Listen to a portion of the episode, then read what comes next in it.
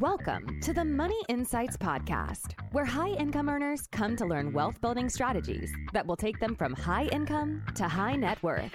With your hosts, financial and wealth building experts, Christian Allen and Rod Zabriskie. Welcome into another episode of the Money Insights Podcast, where we talk all things money and business. My name's Christian Allen. I'm here with my co host, Rodney the Pod Zabriskie. Rod, what's up, man? Hey, I'm doing great. I realized though I lied. You're not really doing well? Uh, no, I'm doing well. I'm doing Oh, well. okay, okay. I'm doing great. That's good. Uh, but what happened is when you very first brought that up in the very in our first episode, you called me Rodney the Pod Uh huh. and asked me what I thought of the nickname. And in response, I said, I think it's great. I'm gonna go get a mug. I'm gonna put that on there. And guess what? You got I a never- mug? I never did go get the mug. Yeah, that okay. You're right. You That's gonna did lie about that then. Yeah, Okay, that would be good. That's a good gift gift idea for me, Rod. I'm gonna get you a Rod the Pod. Although I'm gonna have to deposit. Maybe one of the sides will say Rod the Pod. The other one will go with the full Rodney. I like that way. it, You can go either I can I can flip it either I- way. Yep. Okay, Rod. Well, um, I'm kind of excited. Today is going to be uh an interesting show, and the reason I think it's going to be interesting is because we're going to take it in a few different directions, right? Okay. Normally, when I come into these shows, I have a very specific topic idea, like exactly where we want to go, and I still have some pretty good ideas on where we want to go. But Yeah. today, we're going to throw you some of the tough questions. Okay. So- One of the questions is coming from a listener, so we have a special request from a listener. Mhm. Um, so we appreciate them, and we're going to make sure we touch on that. But the rest of them are just questions coming from me. Okay. Okay, so they the context behind those questions, Rod, is that I do a lot of reading. I try to kind of get a feel for like what people are talking about, and then you know I'll go through social media. I'll I'll, I'll kind of pick out interesting topics and questions that I think could be intriguing. And anyway, in this example, um, Rod, there was a couple of like I don't know if they're controversial, maybe Okay. in our industry just a touch controversial. So we'll talk about that in a second. Um, but they're just topics that are out there that people are having. I don't know if debates, but maybe maybe Okay. debates. All right. Controversy And debates. the good news is, Rod, you're going to come in here and uh, set the record straight. Like I said before, I have uh, some opinions on this too. So it's not we're not going to rely exclusively on you, just mostly. Just Just what- most. so my my thoughts aren't the end all be all. They are, but I'm just letting you know that I'm going to fill in some thoughts Okay. too. Okay. Okay. right. Okay. Sweet. So, um, let's go. in- Let's just do it. Let's go straight into the questions. I like. Again, zero context for you at all. Here's your first question on what do you think of 40 year mortgages? 40 year mortgages. Okay. Well, I mean, when you take it in the context of what we often talk about in terms of using debt to your advantage, and I, I, my, my opinion on this is 15, a 15 year mortgage is less advantageous in that context than a 30 year mortgage. Oh, interesting. So along the same lines, if I say, well, compare the 30 to the 40, well, then because the, the Oh, 40 year mortgage puts me to a lower payment, I have to fork out less today, which means I have more left over that I can then go out and invest. And if I can create more return on those dollars, than the interest, the additional interest that I'm accruing by stretching out the mortgage longer, I guess I have to stick with that line of with the- thinking. okay, okay. So let's talk about this for a second. So I was I listened to three separate podcast hosts talk about this topic, and the consensus was guess what? They do not like the None of 40-year them liked it. None of them liked the 40 year mortgage. Alright. Um, so you are very much swimming against the grain on this. Okay, and, and let me guess though. Can you swim against the grain, Rod? I'll Against the I'll- current. Let's do it. Okay, yeah, or the tide or something like that. yeah, yeah. Okay. Uh, okay. s here's the way that I normally hear people have this conversation, and so my I, again, I didn't see the article, but but here's my guess. Okay. They said in a 30 year mortgage, well, maybe even you start with 15. In a 15 year mortgage, if it's a whatever $500,000 loan, you will have paid again, I don't know the numbers, but let's say it's $150,000 in interest by the time you pay it off or something, right? Uh huh. Yeah. And then if you compare that to the 30 year loan, it's not just twice as much interest, it's a lot more. It's like you paid twice for it, right? You paid four hundred twenty thousand dollars of interest. These are good numbers, Rod. You're you're like on the right track. So Okay. I, I like. and it. then on the 40 year mortgage, it must be insane. Like you paid seven hundred thousand dollars. I don't know. you'd have to be practicing complete jackassery to go all the way out to a 40 year mortgage, Rod. The numbers just become insane. Okay, but then all right. So in defense of my answer, take the same dollars that you saved, or that you sorry that you had of extra money, and you went out and invested it. yeah. How much extra value did you create? Did you create more than the again whatever it is the six hundred thousand dollars of interest that you ended up having to pay? Okay. Okay. So you're saying take take the lower payment, go out and invest, and then you're just like now you've got an investment account lining up next to your mortgage, and then Yes. it's like if I combined those, is that am I better off, right? Yeah, And I think most most people would think if they actually went down that line of thinking, again, assuming that I'm able to generate even a slightly better in- return on the money than what I'm paying in interest, Mhm. That that logic is Yeah, absolutely on and- point. and uh, just to kind of back it up even more, you would get to a place where you would have enough money to just pay off the mortgage if you wanted to. You would choose not to, but I don't know what circumstances would force you to have to pay it off.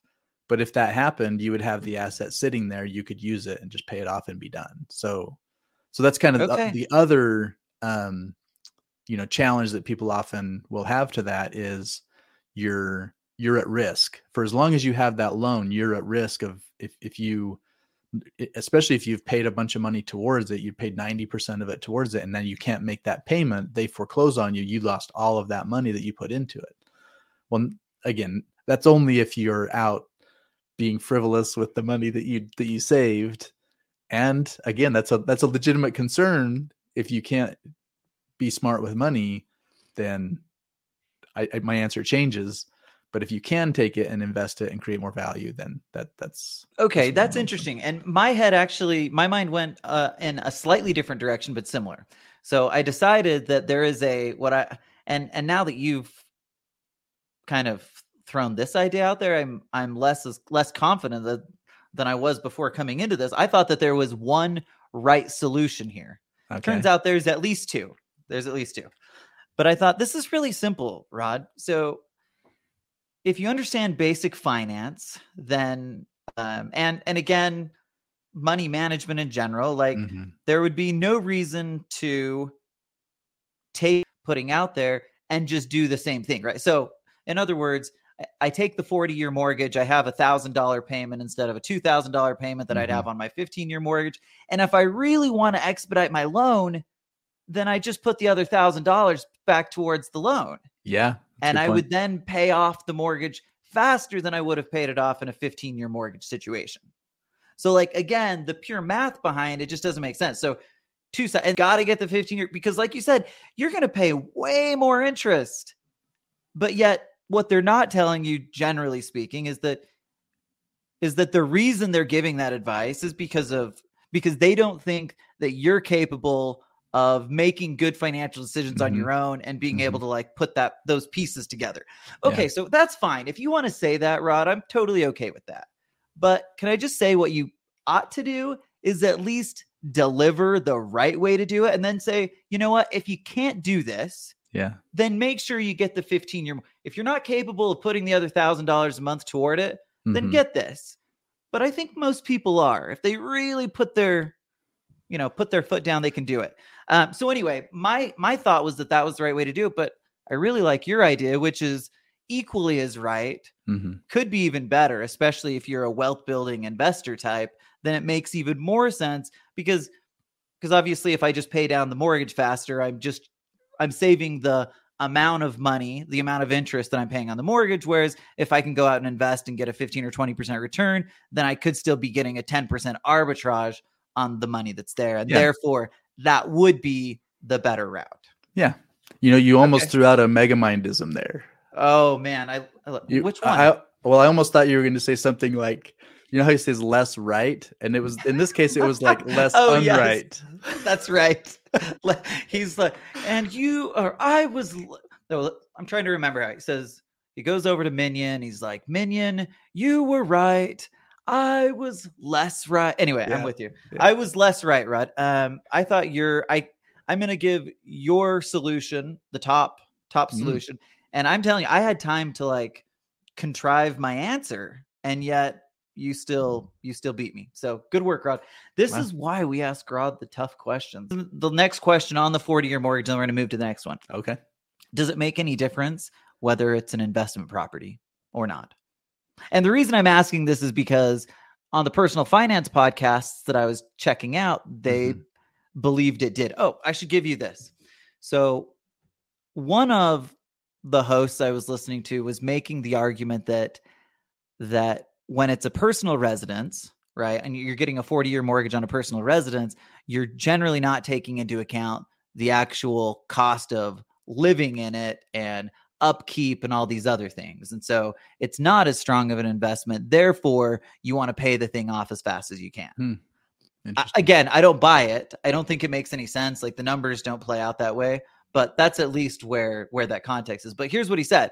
He's like an investment property is totally different. It's totally different. Now we can go to the numbers. We can go to the numbers Ah, and and therefore he was pro using it in an investment property situation um, and it was very much against using it on your personal residence any difference in your opinion that's what i'm asking Uh, well, it, uh, I feel like he's he's um backing me up on that it sounds like Right. it because now so. he's saying if it's an investment, then you then you do it differently. If it's your own property and maybe just the the mental mechanics or or, or like the emotional part of it that comes with it, you, you can't think of it the same way. But turns out, Okay. Okay. Well, I'm with you. Um, I think that again, the the math suggests that you take the lesser payment, and again, the reason you're taking the lesser payment isn't because of the math yet, Mhm. right? The reason you're the reason you're doing that is because then you have less of a payment that's required of you, right? Yeah. Like anytime that's that's always a win, right? Yeah. Because there's nothing that says I can't make a larger payment. But guess what? There are people and situations that come up where uh, you won't be able to make a lesser payment. well, and, and do you know what he's also assuming for the investor? What? that they're going to take the extra profit monthly, the extra monthly cash flow that they have and do something smart with it. And he's assuming that the homeowner That the homeowner can't. won't won't do what you're saying. Doesn't matter do if what it's I'm the saying. same person. Right. Okay. Okay. Okay. All right, Rod. That's why we ask you the tough questions. Um, okay. The next question I have, Rod. Oh, I'm so excited about this one. So Mm, All right. I was I was scrolling around um yesterday. It was yesterday, I believe, on LinkedIn, and I found a question that Sarah Grillo threw out there. And she writes for Advisor Perspectives. And so I get these emails, but she's anyway, she's a a marketing person, but focuses in the advisor community, right? So so I see this post, and her post is asking the question, and this is the question I'm going to ask you next, Rod. Are fees the same as commissions? Okay, so now she's Oh. specifically talking about how advisors get paid Yeah. and throwing out this question Are fees the same as commissions? And then you just have a, a load of people who are like, Okay, I want in on this question, right? Um, and by the time I got to it, there was like 30 or 40 responses, and yeah. um, and it was really interesting. So my my question to you, first question around this kind of how advisors get paid Mhm. is, from your perspective, are fees and commissions basically the same, and why or why not? Uh, to me, they're they're not. Okay, and it's i think the biggest difference again there there are probably many things i could touch on but the biggest thing that i'm thinking about is the timing of when you get paid and Mm, and the total of what you get paid. Okay, okay? So on the commission side usually usually you get paid more upfront and less later. Yeah, I think and with fair. fees they'll i guess they're the more idea is that- ongoing. yeah, they're flattened. Like they're just saying, well, it's a one percent fee. Now, in that case, if I'm doing my job right, if I'm a you know broker broker and I'm increasing the value of your account, then I should get mm-hmm. paid more as time goes on. hopefully that actually happens. But anyway, it's it's that one percent per year, like like forever. And in that case, when you look at it over a 10 or 20 year time frame, the person who's who's being paid fees is going to get paid a lot more than the guy who's getting paid the commissions. And the idea there is that supposedly there should be a greater level of service and attention, right? And that's Right. the whole idea behind the model is Yeah. continually focusing on providing that value. Yeah, and you're aligning your interests because as the client, they want their value to grow. As the advisor, they want the value to grow. They're motivated to make it grow because they earn more the higher the value goes. So theoretically, again, that the idea is that you're aligning interests. Okay. Okay. I think that's a good I think that's a good assessment. Do you have a preference? Like what's If- better? What's better? Is there one that's better or worse or or or not? Well, uh, part of it is is we don't have a choice in some things, right? Yeah, that's true. And some level at some level some things are compensate compensate advisors one way. hmm Um there's become more variance around Mhm. that. There continues to be more variance, Yeah. but there are still product services that take place that just have one or the other and that's the way they're and and there are certain things. So, for example, an annuity, hmm you can take more of the upfront commission or Yeah. you can flatten it out over a 10, 10 year period of time or something and i mean initially like early in in my career i, I needed the commission right i needed Yeah. to be able to pay, be paid more and up up front but the further we've gotten in and the and the kind of the more successful the more consistent we ha- have been at seeing business come in uh, we're more motivated to to move to the other model because we end up getting paid more on the fee side It's true. if you if you spread it out more. And of course, if you thought about it, right? Like, so let's just let's just throw this out. If I have a ten-year annuity that pays me five percent co- commission, regardless of whether it was all up front or some sort of trail through there, Mhm. like I'm getting paid five percent. If I put the same money in my managed account and pay one percent, then obviously I would have paid double over the like that ten-year time frame Yep. in one versus the other. Okay. Um, I don't think necessarily one's better than the other, uh, but I thought it was an interesting one. Okay. My follow up question to this, Rod, is how important is it to work with a CFP? Okay. Um I guess the the answer is that it depends on what you want. Hmm. If if I'm looking for someone who can give me a really a complete uh, overlook of all of my finances, then I, I think that's It's think that's reasonable. Like, right. If could- someone says, "Hey, I'm only willing to work with CFPs, certified financial planners," uh-huh. then yeah, I, I could totally go with you on that. Okay. Okay. So can I give you my opinion on this?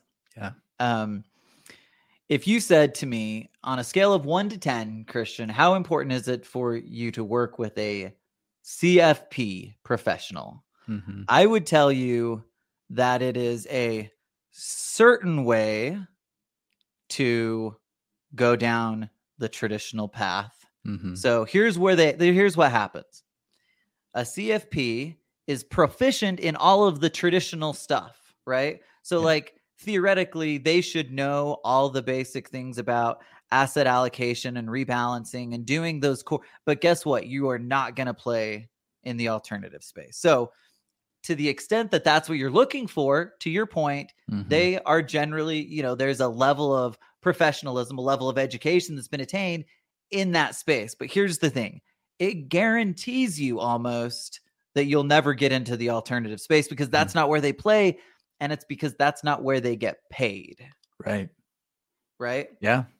So, Yeah. um, anyway, that's it. Okay. But I have a further question. Oh, keep Can going. I just yeah throw one more thought out there? Because the alternative to the what to what I was thinking is if you're not necessarily looking for someone to do everything for you, yeah. you're not you're not looking to hire that that person out there, which by the nature of the the type of people we work with, and it's probably exactly in line with what you were just saying.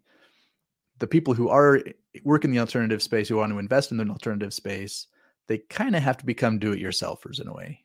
that you have to. There's no advisors out there. There are not financial advisors that I'm aware of who are totally proficient in helping people in stock market hedge funds i know that's part of stock market but like you get into like the more sophisticated Mhm, hedge funds mhm. and things like that and then you go over to the real estate side the that world has not like been conjoined right Yeah. so you almost have to become one of those people. And what we see traditionally, or we typically is what we see people who move into the alternative space, they get into the real they they start doing a handful of things and then they pick advisors to help them with their tax or Mhm. with specific items that they're looking for focused attention to detail on. yeah Um, and then by doing that, they kind of bring it together. But I, I just think like if you're wanting to build wealth prolifically, like the worst thing you could do is hire a CFP because they'll show you the perfect way to like crawl your way to a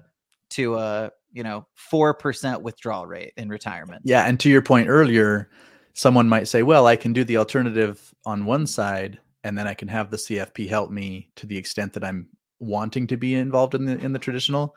But I can tell you, just from not having done it myself, but talking to a lot of people who have tried to do that, it's really difficult to find the CFP who is open-minded enough to not give you very strong opinions uh, very biased opinions, right? Just again because their education and background and the way they they earn their living uh, against what you're doing in the alternative space. They'll tell you all the reasons why you shouldn't be investing in real estate, crypto, ATM funds, life insurance, right?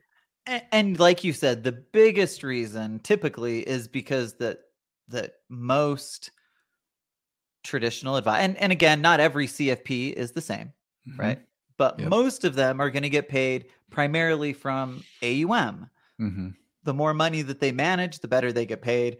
That's that ends up being the driving force. Now, again, I'm not suggesting that you can't be a good advisor and help people in these other ways, but typically what we've seen is a strong um, urging of Mhm. the Mhm. clients to go into this like more, you know, like what ends up happening is they start to kind of talk about the extra risk that's there and like it just kind of wears on people and so it becomes easier to go into this like i know what it is i'm kind of i'm comfortable with it whatever. So anyway um that's good okay rod i want to follow up i don't want to get too detailed in that one. My next question is how about okay so i asked how important is it to work with a cfp Okay.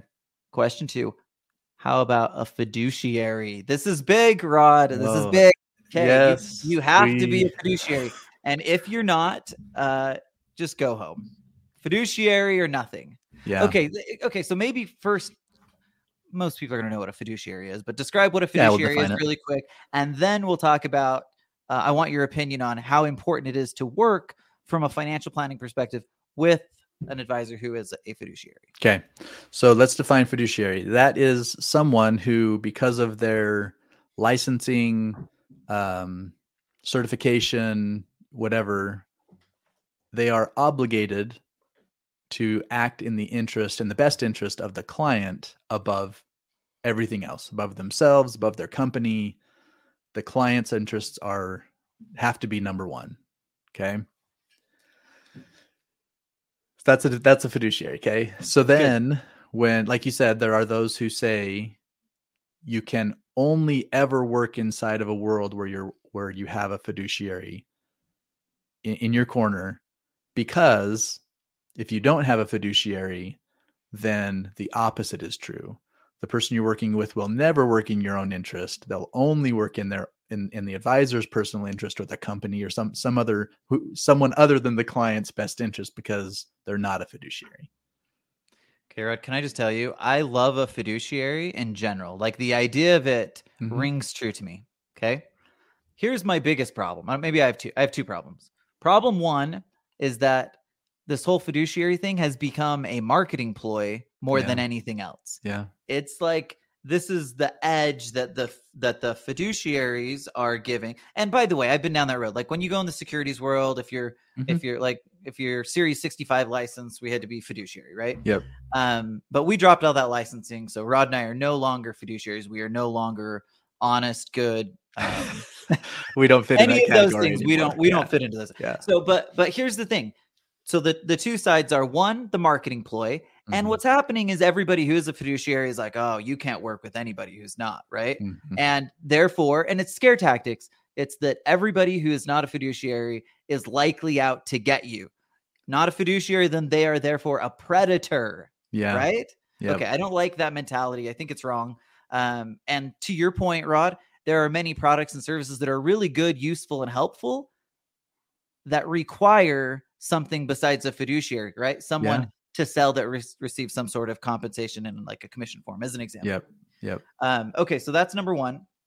The number, my number two thing is just that a dishonest person is dishonest no no matter what, right? Like Yeah. signing a form doesn't suddenly make somebody an honest person. Mhm. And that idea, like I get that there's that there's like some value in in a person feeling like the inner belief that I have to, you know, make sure that they take care of people. And really that should be all of us. I just genuinely Yeah. believe that that just should be the standard no matter what.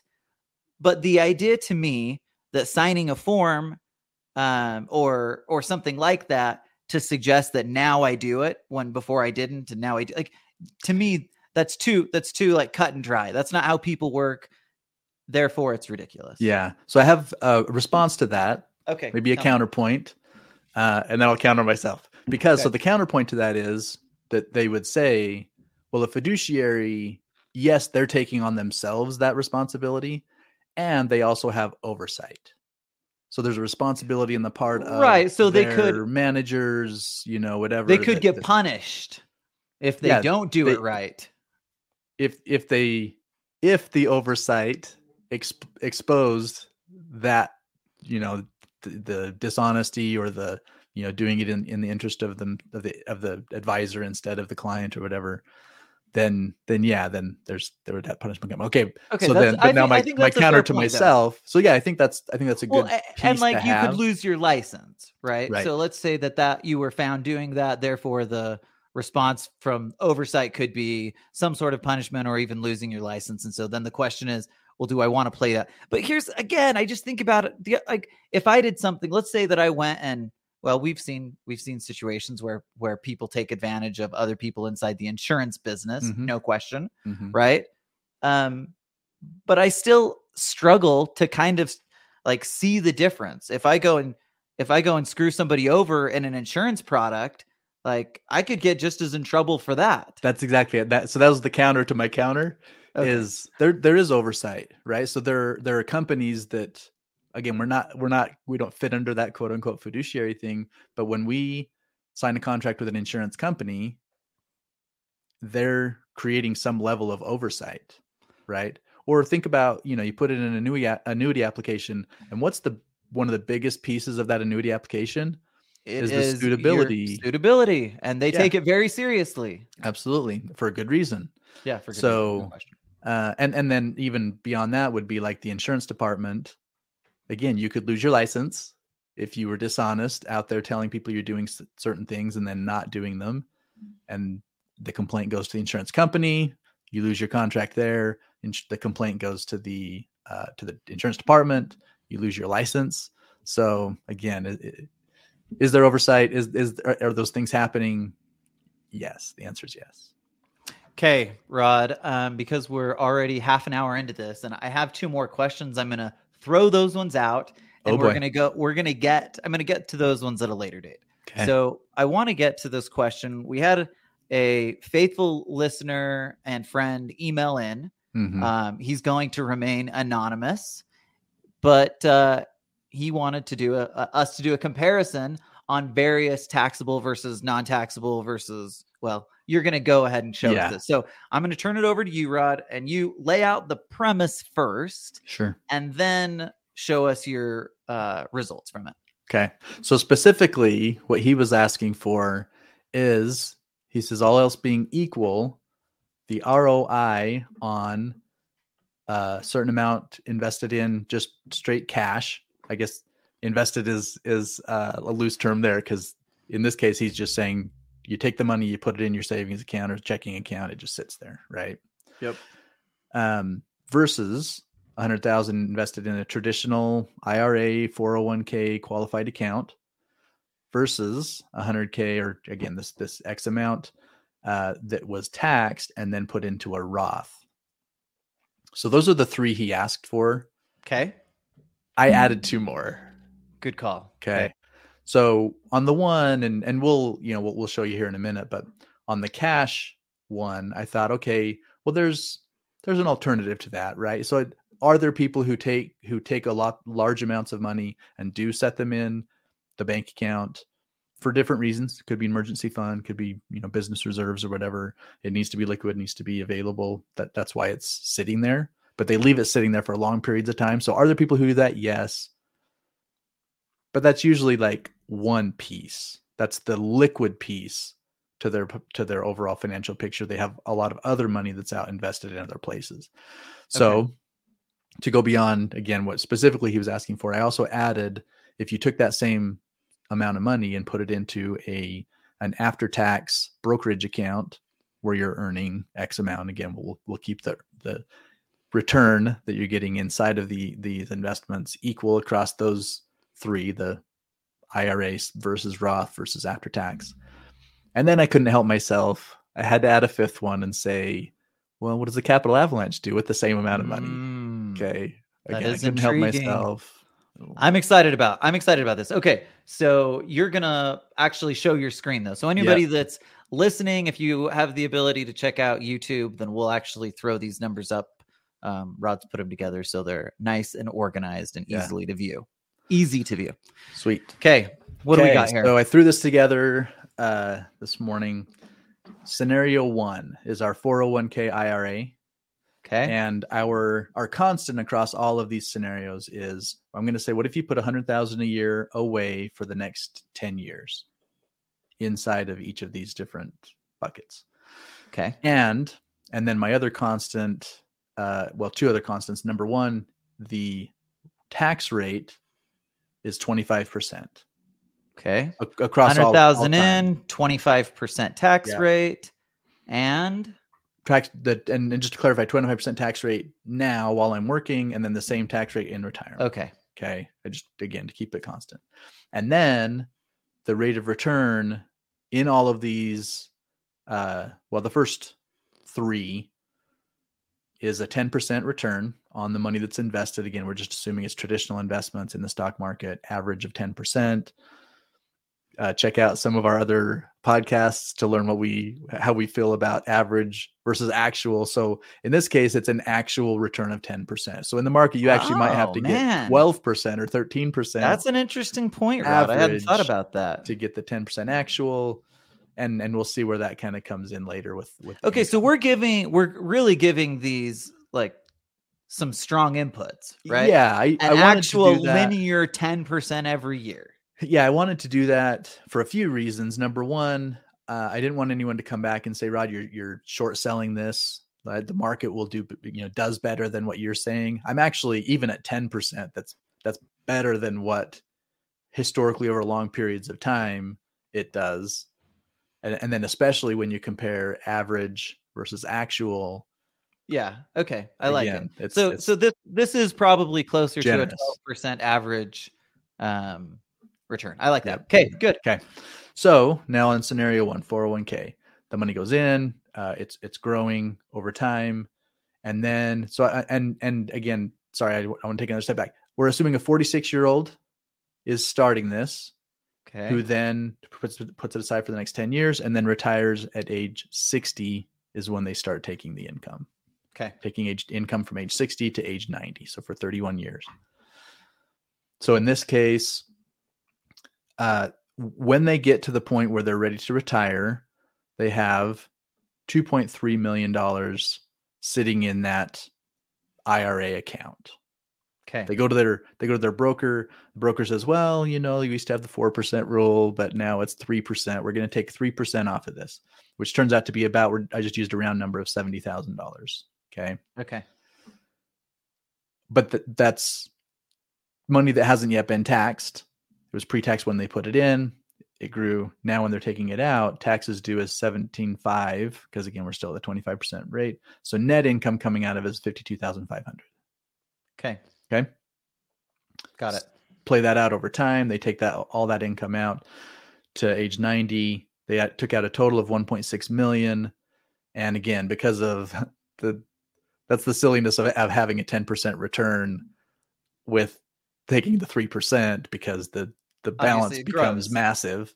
Yep. Uh, the balance became uh, 30.7 million to the heirs, which then they had to pay tax again. We'll just assume they were they were in a 25% tax bracket as well. So the net dollars that actually go to the next generation is 23 million and some change. Okay. Okay. Excellent. Let's look at the Roth. Okay. So this is scenario two on the Roth. We put the 100 Okay, 100,000 hold, aside. hold on really quick, Rod. Yeah. Really quick.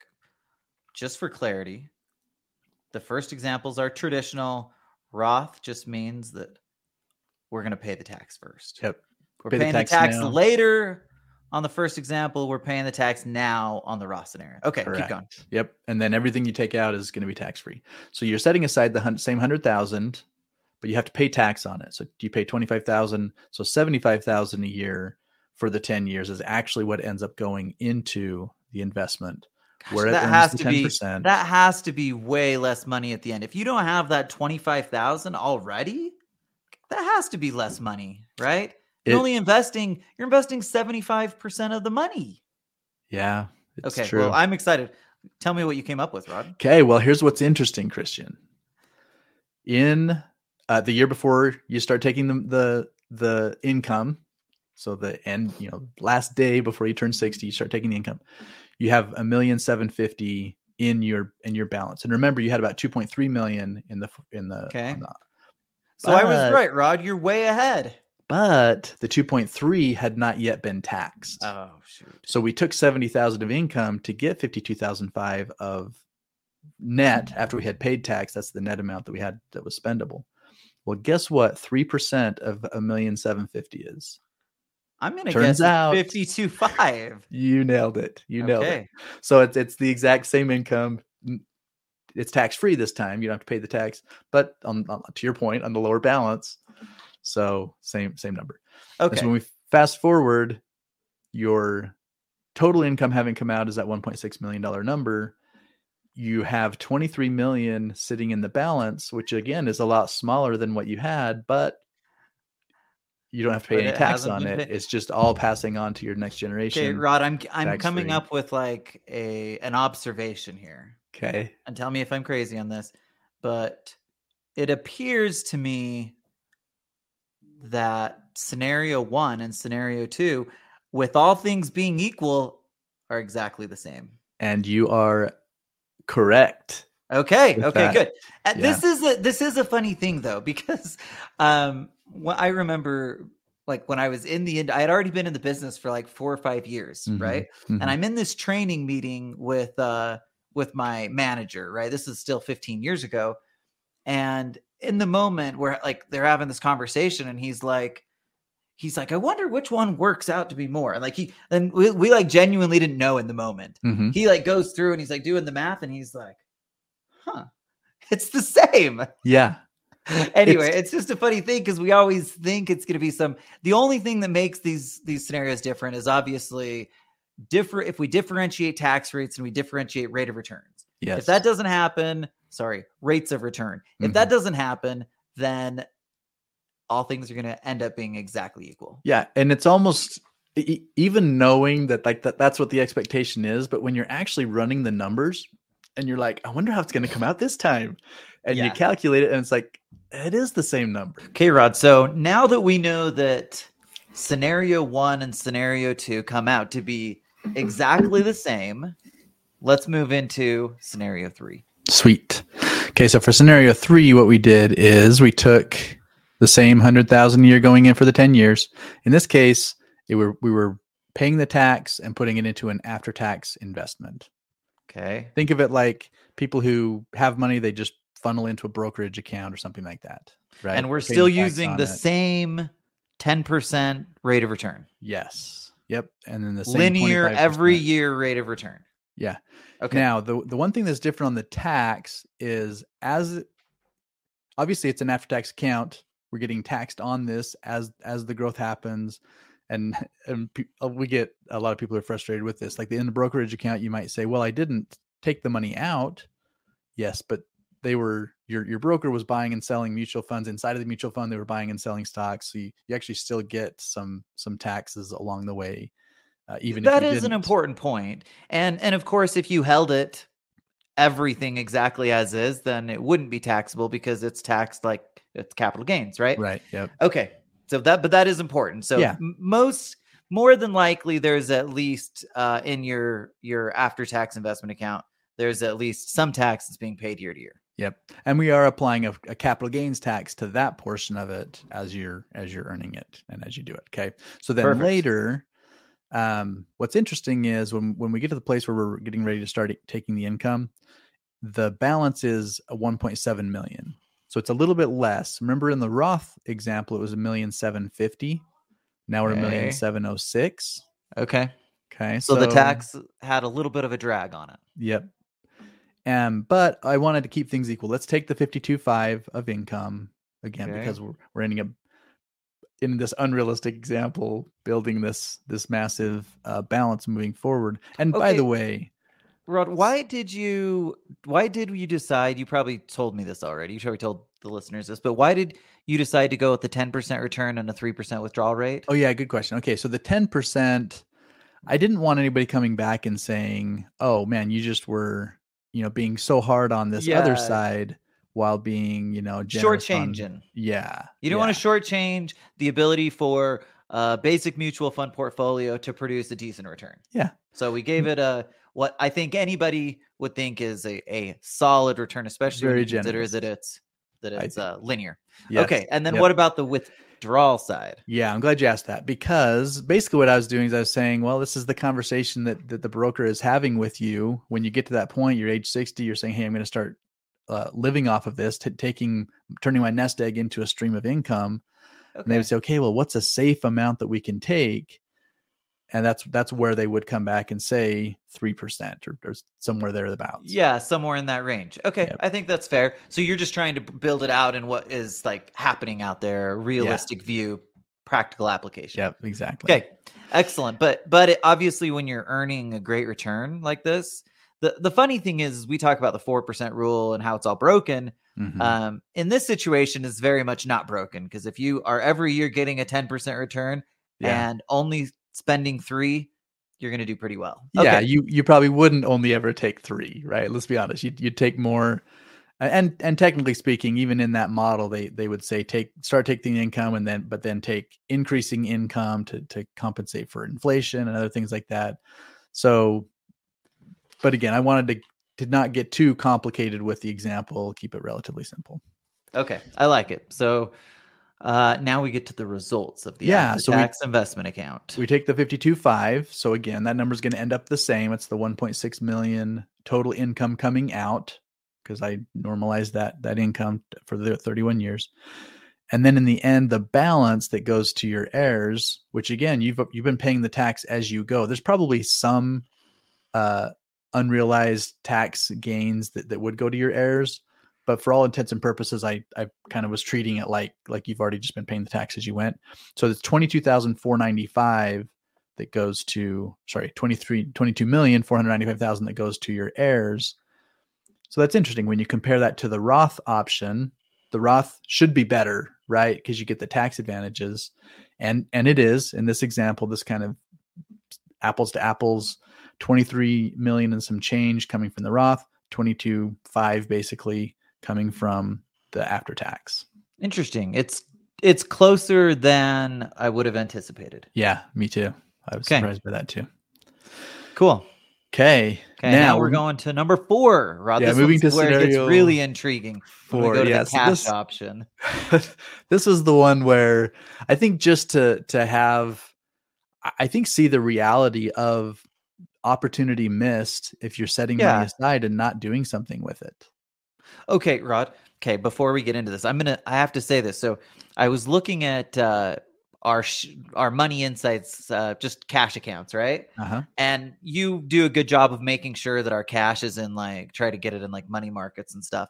And I was looking at it, and I was like, I was just thinking to myself, like, opportunity cost really is all over. Like uh, sometimes I get lazy about moving money into the pla in the right places because if you have high balances that are like continually there. It just becomes like normal, Mhm, right? mhm.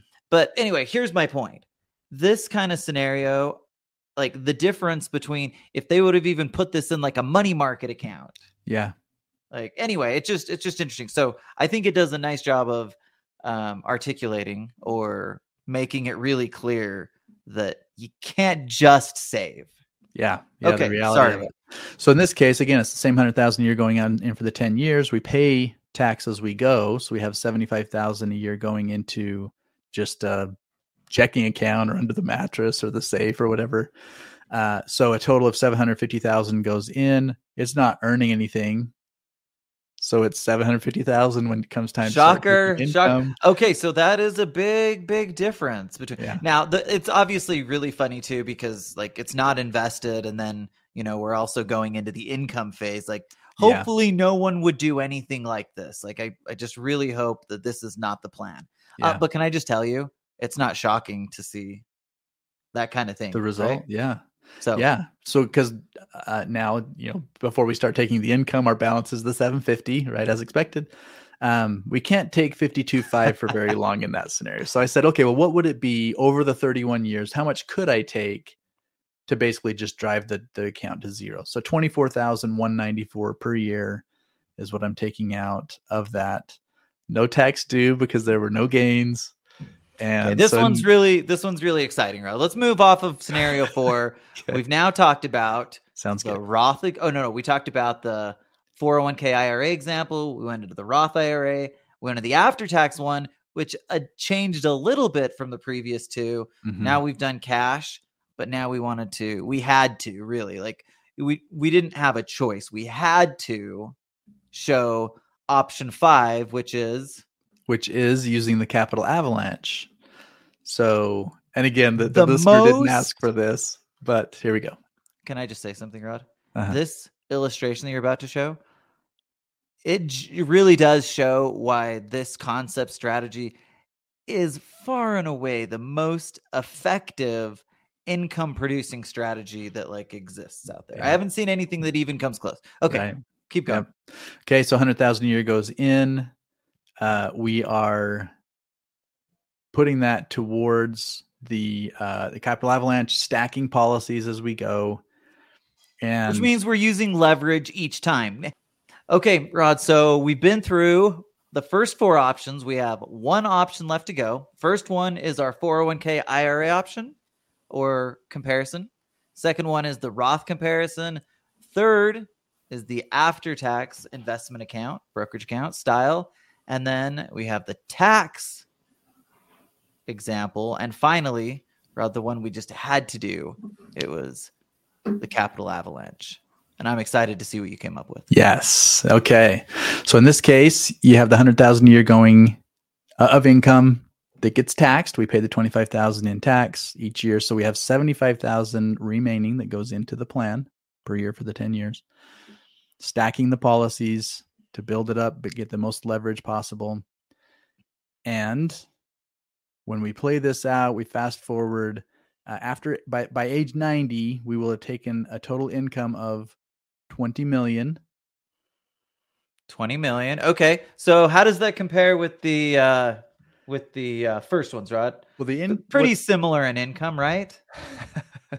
well what's funny on the income is that you're forced to take less income in like that 3% rule 4% you know whatever rule in in an account where you can lose value is just forces you to, not take very much not dare take very much right Yeah, that's the issue, right? Because obviously, if you have those off years, then it kind of throws things out of whack. Yeah. But t- to be fair, again, if you were getting a 10% linear return for a few years in a row, you'd probably feel You pretty would. safe increasing that rate. But but here's the deal. At the end of the day, um, it's still about the total value. correct And so we're going to hit on both the money that I can take as income and the money that I would have uh, to as an estate planning play for my heirs. Right. Because in addition to the 20, th- 20 million of income, there's an additional 18 million plus 18.3 million of death benefit that would then go to your heirs.